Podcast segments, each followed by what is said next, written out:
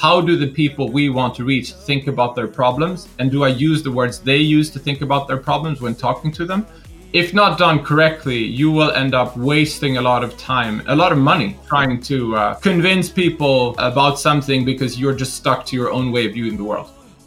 Welcome to the podcast B2B SaaS CEOs with me, Josef Fallesen, as your host. I'm the CEO and founder of Vaam that helps sales teams close more deals and book more meetings through video messaging. The idea to this podcast was born because one of my personal goals is to be a world class B2B SaaS CEO, and therefore I need to learn from the best. And I want to take you with me on this journey. Hi, my name is Thor Ole I'm the CEO and co founder of Stravito, and you're listening to the B2B SaaS CEOs.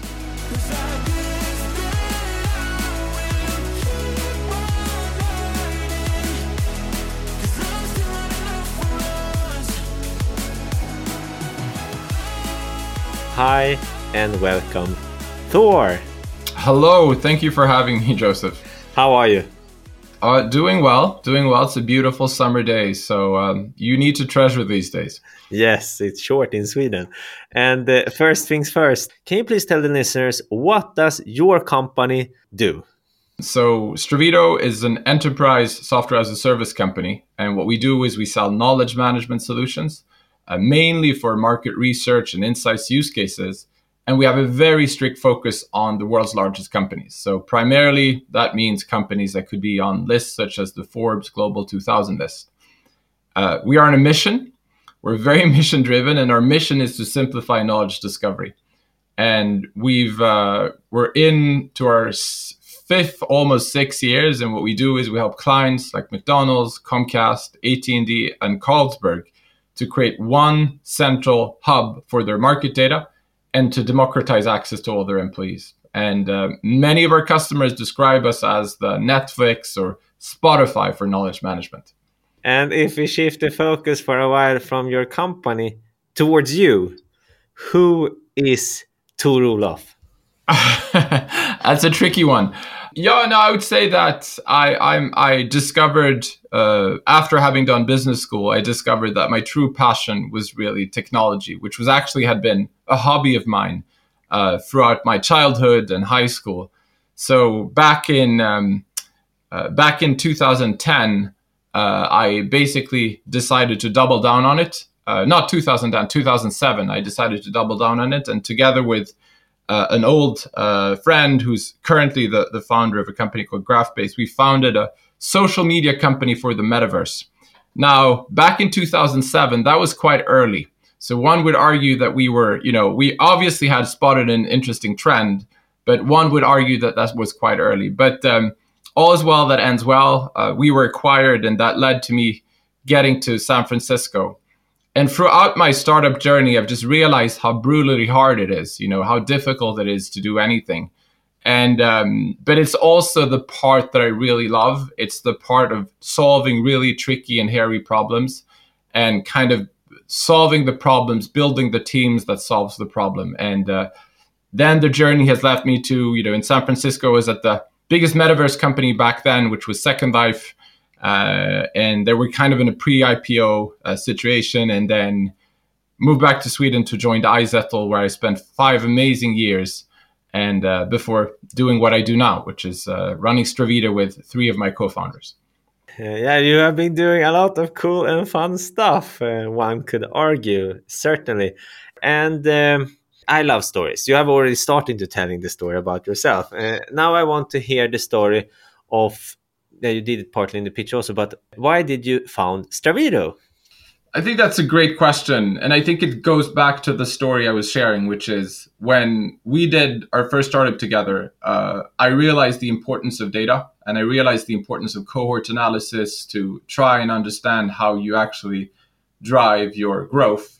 And coming to the US, coming at a pre IPO company, I was able to learn how to do it at scale. And having learned how to do it at scale, I could then apply it to try and scale that from the ground up together with amazing people at iZettle, where I uh, started the data and analytics team, but also, you know, eventually as their VP growth and chief revenue officer, grew their growth team. And throughout this journey, I discovered how hard it was, not necessarily to find what you needed to do, but to get people to do it and to get people to consume the information they needed to consume. So when I met, came across my two co-founders, Anders and Andrea, so Sarah and I worked together at, at iZettle, uh, it became obvious to me when they described, you know, the clients that they had been having. So their stories basically that they ran a market research firm for 15 years that was eventually acquired by, by GfK. It's currently part of Ipsos. Ipsos is the world's biggest market research companies. Is that they describe a situation in which enter- enterprises like McDonald's or Carlsberg or Danone are spending billions, you know, on acquiring an ocean of market insights every year. And they need to do that because they need to stay customer focused. So if you talk about Amazon, Amazon say that they are the world's most customer obsessed company in the world. And it's arguably a very successful company. But uh, at the same time, one of the biggest pain points is to make that knowledge of the customer, that market research data, available across the organization. And this is something I had experienced firsthand. And when they told me that this, you know, when they told me about those pain points and I knew of the reality of how it was in an organization of 500, go figure when you have 100,000 employees. So that was, that problem was the starting point for Stravito. And, um, and it was really, you know, uh, trying to help those organizations to uh, go from share drives, inboxes, USB sticks to a much more, I would say, modern way of sharing knowledge on a global level. Super powerful. And uh, obviously you are doing you're growing fast now.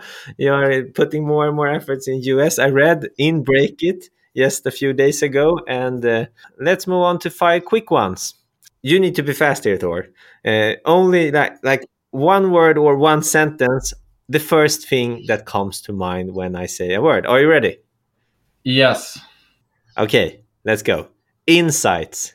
Strategic advantage. Sauce. um, longevity. Sales. Hard. Entrepreneurship. Passion. And the last one, summer. When you recharge your batteries. Thank you for this one. And it's time for business development, one of my favorite topics. And first thing here in business development, let's talk some KPIs. You can't have a SaaS podcast without talking about KPIs. So, first thing here, which top KPIs on your level, on a company level, are the most important for you, Thor? And please tell me why you have chosen them. Otherwise, I will dig deeper there. Absolutely. I mean, there there are a couple that come to mind. I think the most obvious one in a software as a service company is, is annual recurring revenue (ARR). I think it's the uh, at, at the end of the day, it's still it's a very kind of revenue is the main valuation driver, uh, together with you know revenue growth is the main valuation driver. So I think it's a KPI that's hard to ignore, uh, and and so I would start with that one. Uh, we have if I move on to a second one, embraced uh, a score that was popularized by Superhuman, that was eventually actually developed by a guy called Sean Ellis, uh, who basically looks works like an inverted NPS score. So it looks at how disappointed would you be if you could no longer longer use Stravito in our case. And in our case, we, we you know we in our latest survey we had 68%. Uh, it's considered 40% is considered like when you hit product market fit. Um, I, I, although I believe this data point is, is a bit dated, as a benchmark, I know Slack, which is kind of the most widely used business collaboration tool, scored 51% at some point in time. At least that's the one I've seen out there. The third metric I'd mention is net revenue retention. Uh, uh, I, to my understanding, we used to use a net promoter score and as a proxy for, you know, uh, an indicator of kind of uh, client satisfaction. We now use net revenue retention. And that's also extremely important with software as a service because ultimately it's about retention and renewing the subscription. Uh, and even more so in enterprise uh, SaaS, I would say, because whereas if you would sell to SMBs, uh, there's a limited upsell potential. But when you sell to very large organizations, that's of course much bigger. Um, if I had to add a few others, I'd see employee satisfaction. Um, in this remote world, uh, you, I mean, we we are we have a hybrid setup. Uh, it's very important to know how people feel uh, because you don't come, you know, don't see them at the office. There's no body language that you can uh, learn from, uh, which means that you really need to keep your fingers on the proverbial pulse to understand how people are feeling. And, and lastly, I would say some proxy for uh, efficiency and uh, and you know break even. In in our case, what we use is, is revenue per FT. So we have a revenue per FT target that basically serves as a proxy for when we get to a break even point. Yeah, thank you for sharing great KPIs. I don't no, I don't have any. For, normally, sometimes I ask, do you like have any like employee or most likely product uh, KPI? But you you have the sales KPI, you have the uh, inverted NPS score, the product angle, uh, the people angle, and the cash flow angle. Yes. I, I think uh, we put period here regarding KPIs now because we move on to uh, go to market strategies. Uh, Thor, can you share your best practices regarding go to market strategies for a scale up? This is a this is a fascinating topic, right? And I think it's a topic where you you you need to constantly update your knowledge because it's uh, it's always always changing, and you know the software is changing, and and and also the methods are changing, and and, and the world around you is changing, the way you know cookies are tracked, etc. So what I would say is I try to if I would try and highlight something that I think is more of an evergreen, I would say that uh, sub-segment focus and sub-segment specific campaigns. So a common error, in my opinion, is that companies t- to talk about customers on their web or internally uh, as they talk about them internally. Meaning that, uh, as an example, you know, uh, a hairdresser or a baker will see himself or herself as a hairdresser or baker, will not see themselves as a small business owner. Whereas internally, you might talk about it. Oh, we should, you know, we need to provide this service for you know SMBs, but really, that's not how they see themselves. Therefore, when you define a compelling offer and talk to the process, uh, prospects, it's important that you use words that resonate with them and with their perception of themselves and their jobs to be done uh, to get great results. Uh, so in, in this very example, I score was very specific, but it's I would say it's a general it's a general thing that you can always ask yourself if you're doing uh, well enough. Yeah, this is a good uh, good one. So what I'm here basically uh, for myself regarding your value proposition. Also, you're tapping into ICP now when you're the subsegments of focus. Yeah. Know your segments, work on your value proposition and pitch with their words, with their yes. with, with words that resonate with them. Not not you just cooking up something out there. Talk with them and have words that they can resonate. Yes, Josef. Yes, Lord. This is who I am. This is my problem. This is what I need help with.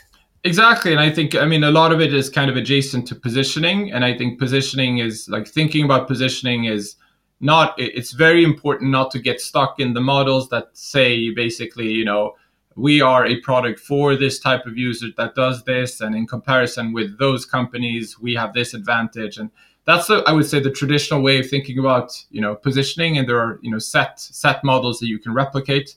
I think the interesting part is to go beyond that and, and really force yourself to think, well, how do how do the people we want to reach think about their problems, and do I use the words they use to think about their problems when talking to them?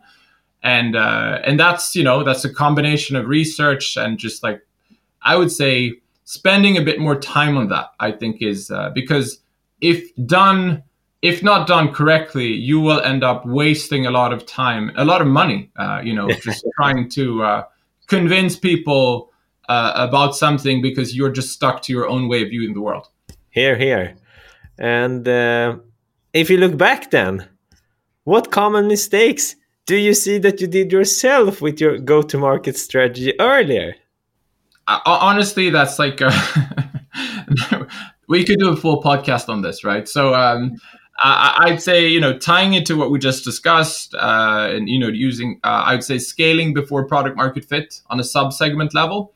Uh, so I think it's very easy you know when you when we we use the superhuman score to track like to do like have a metric on product market fit because otherwise it's a very fluffy term and there are many definitions uh, and what might happen is you get to a certain level of product market fit and you see that stuff takes off and you know you're happy but what you might do as an error and what i have done in the past is you start scaling uh, on a on sub segments where you haven't gotten product market fit yet so what I'm trying to convey here is that product market fit is something you do on a sub segment level. And just because you did one sub segment doesn't mean that you did it for the adjacent ones. And doing so can be very costly. So it's really important to validate before you scale. And um, and you know, as an example, you know, your product might be very well received for customer customers in hospitality, but not at all in retail or traction in pharma. And in the case of um, in the case of Stravito, as an example, you know, we kicked off. We had a strong traction in the fast-moving consumer goods, and you know, uh, what's called you know uh, fast-moving consumer goods and segment well before we had traction in segments such as pharma or, or banking, as an example. So um, and of course, not doing that right will lead to you throwing. Uh, so that's one error I've made. Another one is just throwing money at ads. Uh, and and really, what you know, ads is um, is almost like um, a casino gambling machine. You know, it's like you can spend as much money as you want, and then but it's make sure it's not a media gamble tactic based on hope. So you're just hoping that it's going to yield and uh, and I have several of these under my belt. And uh, you might rationalize them for one-off events such as a launch. Uh, but uh, one of the one person I think is very inspirational is the the current CEO of Snowflake, and you know he re- repeatedly says, you know, hope is not a strategy. So uh, one important thing uh, here is that the best case you might what you can use advertising for is you can look at kind of the numbers to see if there are early indications that the unit economics don't make sense. And uh, and really, what happens is like when the unit economics uh, for these things start to make sense, then that's also a good indication for right choice of channel, but also could be an indicator product market fit. Uh, so um, so those are the some of the things I, I would highlight as you know things I have done wrong in the past. Then here, what you say with channels and uh, unit economics, it's a great move for me to move into the question regarding sales channels. What sales channels have worked the absolute best for Stravito? You know, I mean, I want to connect this to what I just said. So I think, you know, first of all, make sure that uh, you learn how your target buyer wants to buy. Now, this sounds very, you know, philosophical, uh, but as an example, how many people are involved in the buying process? And what do they want to know uh, in order to inform their decision?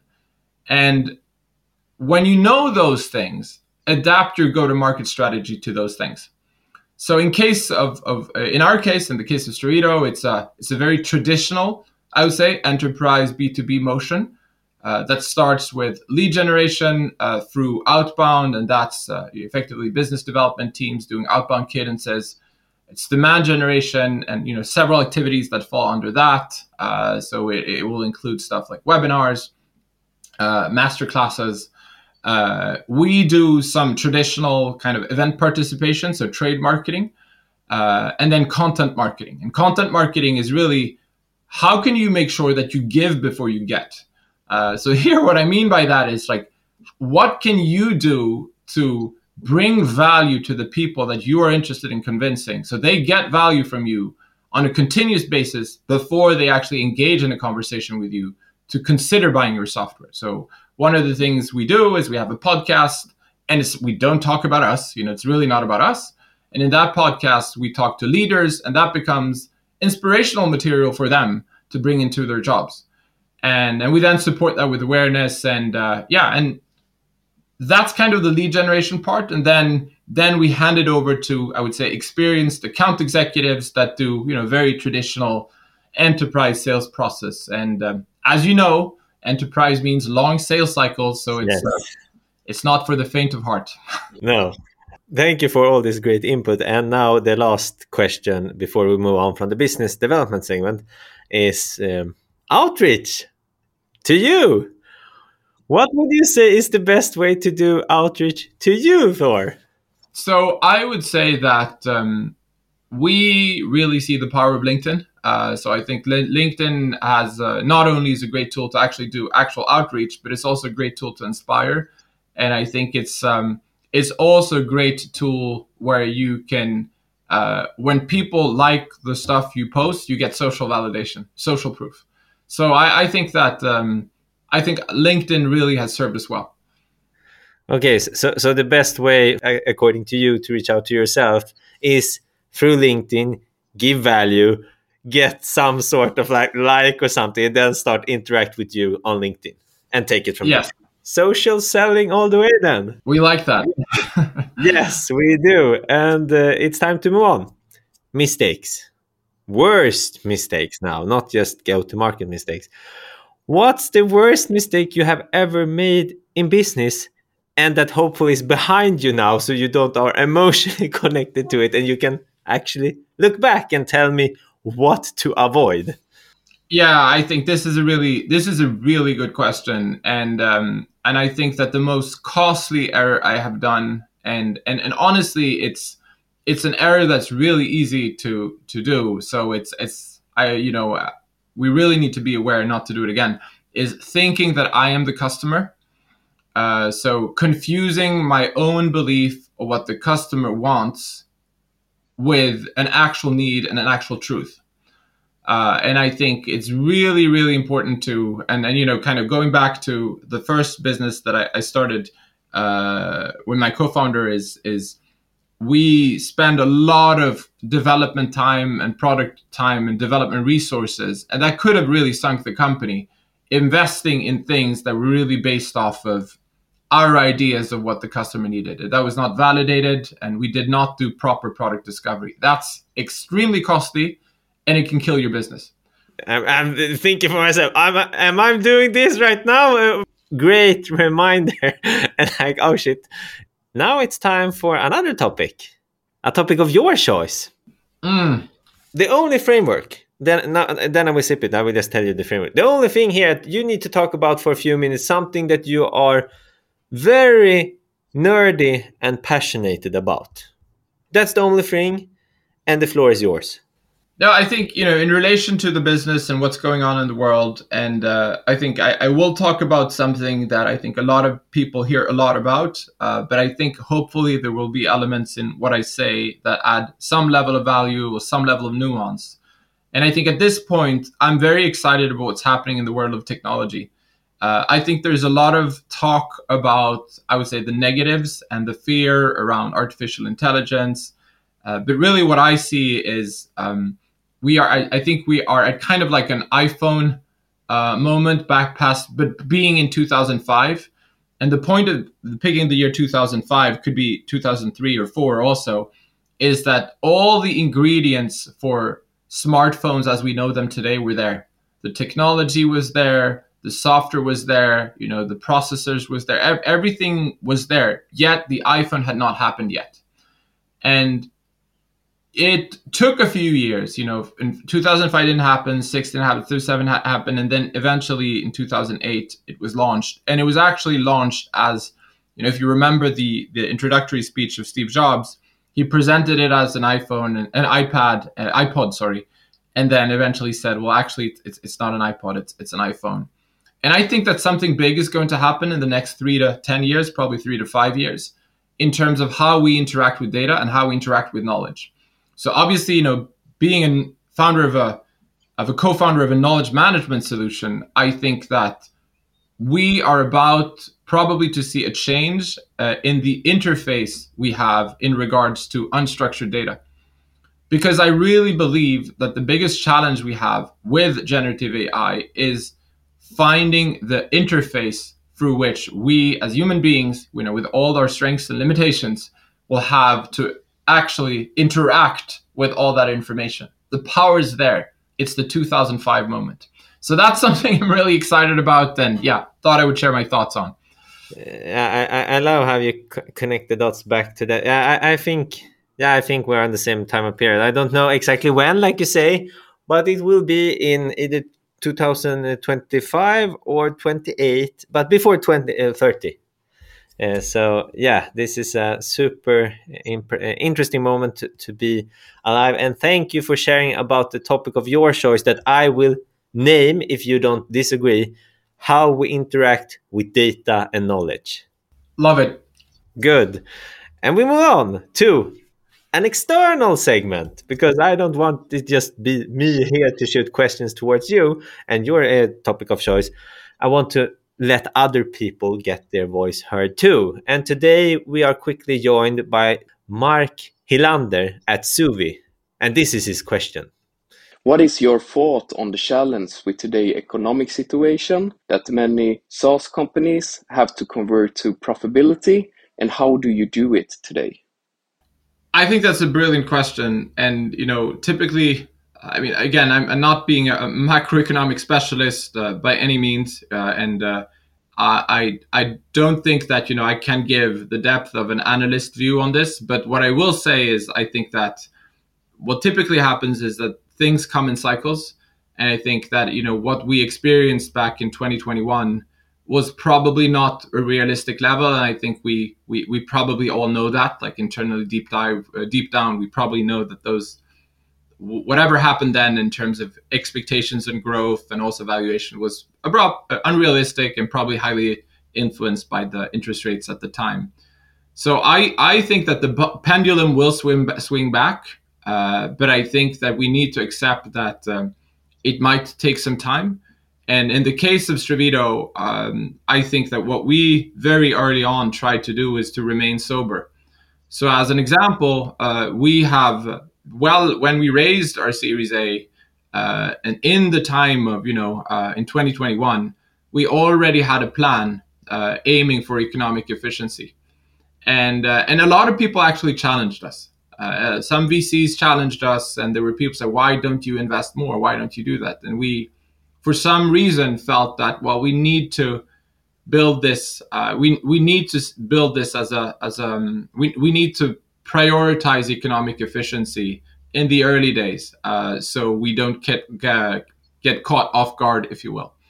So um, and from my perspective i think that if you're uh, if you're considering to you know become an entrepreneur uh, think about you know the classical i would say vitamin versus painkiller. You know are you selling a vitamin? Or are you selling a painkiller? Because like when the market turns uh, when the market turns then people buy less vitamins but they stick on to their painkillers and our advantage as a company is our product and services they stay in high demand because you know our customers what they sell is in, in many cases food and toilet paper and that's those are products that people still need uh, and um, and finding and using information is a need that people have even more so when the tough gets even tougher. So think about how you. Uh, so I would say think about that in terms of a product perspective. Marc, thank you for the question and Thor for the input. It's time to move into leadership. And first thing here, it's a straight shooting one. Are you a good leader? This is hard to answer is and it's particularly hard to answer yes unless you're a narcissist. Uh, what I can say, however, is I'm extremely proud to have more than 70 colleagues with more than 25 nationalities on the team, and uh, that they want to be part of this journey with me, and uh, you know the rest of the founding team, and being the CEO and uh, one of the founders of a company whose product and services stays in high demand in even in a struggling economy, that tells me that we're doing some things right.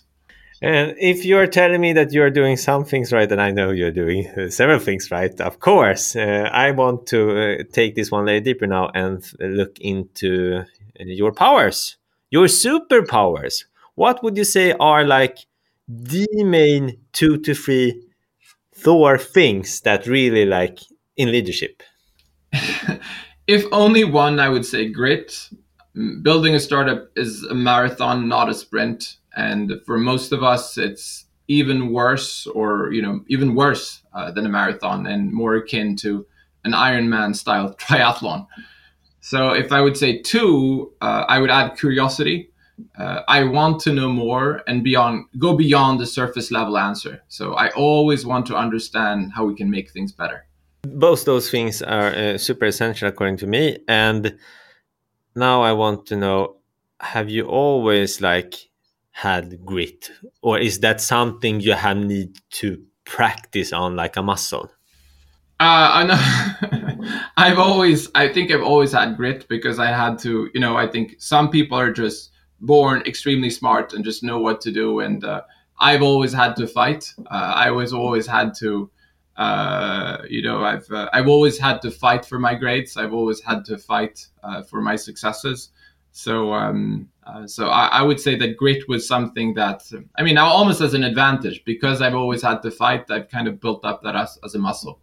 And regarding uh, curiosity, then uh, was you like a child that always asked so many questions, or is that has that developed uh, regarding curiosity? I think that I mean that's one of the things. Uh, uh, my father is a French national, so having gone through the French educational system, I think it's I've always one of the one, wonders of, of France, I would say, is that they have a culture of knowledge, and they they really highlight it's it's a, it's a culture in which you appreciate knowing stuff and I think I've culturally been biased to want to know and want to understand. Uh, so I think that's kind of the I would say the foundation. Uh, on top of that, I'm a, um, I love to get to know people and I love to hear their journeys, their stories. Very much like you, Josef. And um, and in that sense, um, I I think I learned so much both about the world but also about myself. Uh, so um, so it's uh, it's a gift that keeps on giving. And if we're then going to talk about uh, bad things as a leader, because everything isn't happy clappy, there's tough times. W- what are the worst things, according to you, uh, about being a leader, and how do you stay on top of it? I would start by saying it's really hard because it's a 24 hour job. Uh, and uh, and I think a lot of people that haven't you know had leadership positions think about it from the lens of the, the traditional hierarchical pyramid with you know people at the top being in positions of control. Uh, honestly in, in my view i think more of it as an inverted pyramid which is that you, if you're the leader you're here to serve the rest of the organization. But it also means that the proverbial shit falls down on you. Uh, so um, so you really need to find ways to keep up and never give up and always help people to try and bring out their A game because it's the people around you that are going to make magic. It's not you.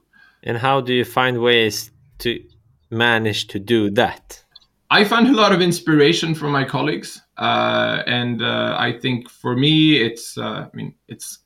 I think the the one thing you can impact is like who you bring on and the culture you build. So that's kind of the input variables, and then working with great people, you you also have great sources of inspiration, and uh, so so I would say I find great inspiration in my colleagues. Okay, so it comes down to hiring the right people with the right values and the right fit for the company, and they will give you inspiration then, and then you, you refill with inspiration and energy from some other channels too to handle being a leader. Uh, that was what I heard with a qu- super dumb and quick summary. Of course, I heard more stuff, but amazing. And Thor, if you have, if I now force you to summarize, you need to summarize the word leadership and your point of view of that with one word. What would that be? I mean, this is beyond brutally hard. it's be it's brutally hard. But if I if only one word, I would say integrity. Because ultimately startups and, and, and companies are about leading and motivating people. And it's really hard to ask people to follow you if you do not stay true to yourself, your values, and your beliefs. Uh, this was a powerful explanation. Leadership is all about integrity. And now we are entering the roundup. So we only have uh, three questions left. Which other two B2B SaaS CEOs do you think are interesting and would like to listen to in this podcast if I would interview them? I know you're a very ambitious guy, Josef. So if you were aiming really, really high globally, I would say. Yes, I do. My first goal is being the largest SaaS podcast in Europe. So Europe focused, and after that, the world. Perfect. Then I would say Frank Slootman. He's Dutch. He's the current CEO of Snowflake. He has an amazing story. He's written several books, and if you haven't already, I would encourage you to read those books. And if you want to get hold of him, you know, potentially, you know, to uh, uh, I, I, would, you know, see if he publishes something because he then he, he does a lot of podcasts then. So I think that that's an amazing guy. Otherwise, I would say Jaleh uh, Rezaei, uh, and she is the co-founder and CEO of Mutiny. Mutiny is a SaaS product that helps B2B companies personalize their websites uh, for each visitor in order to close more sales. Ah, cool stuff. Yes. Now we're going. And the uh, second last question then. Now you're talking to yourself. If you would give yourself, your younger self, top one to three things to think of that you now know that you didn't know for like five, ten years ago, what would you tell younger Thor? I think that that's that's a great question, and I I didn't realize I I, I probably had an, a sense of this, but I didn't understand how true it was uh, before. But I would start with people. Uh, business is a people. Uh, business is a people thing. It's ultimately about people, and with the right people, you will solve money and strategy. But I don't think the inverse is true. Uh, the second one uh, I would say is culture and as I shared with my team on our latest offsites, um, the reality is all of our competitors, probably all of your competitors, uh, have great people on their teams. You know, they will have smart people, they will have PhDs, they will have great engineers, they will have great CSMs, they will have great salespeople, and so on. So the only way we as a company can differentiate is through how we work together, and that's culture and how well we understand and focus on solving our customers' problems. And those things need to be embedded in the culture. Lastly, uh, I would say focus, and and and and, and I, that's something you can never do too much of. Uh, so as an entrepreneur, focus is your best friend, and uh, as a first landmark, aim at being a big fish in a small pond. Then you can go look for a new pond to conquer and we have arrived to the end. Where will Stravito be in five years? Our North Star goal as internally is to serve 50% of the Fortune 500. Uh, so uh, that's our ambition. That's what we talk about internally. So I believe we will have made significant strides toward that 50%. Don't know exactly what we'll land, but we'll be much closer. And I wish you the best of luck with that, Thor and Stravito. And now I'm quickly shifting the focus to USB listening. Two quick ones. Number one, tell a friend or a colleague to listen to Thor in B2B SaaS sales because this has been a great episode. And number two, press the subscription button. We have great guests coming here every week. And Thor, a huge, huge thank you for putting aside around 30 minutes together with me to help the listeners and me to keep on learning. Thank you so much for having me, Josef.